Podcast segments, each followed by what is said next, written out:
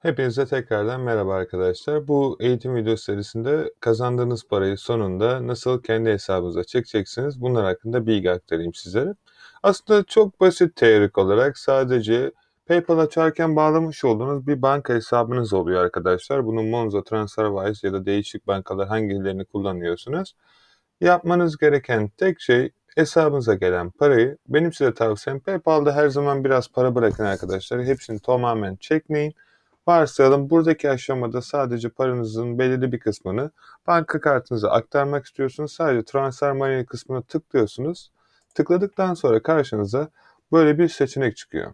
Böyle bir seçeneğe tıkladıktan sonra karşınıza şöyle bir sekme açılacaktır arkadaşlar.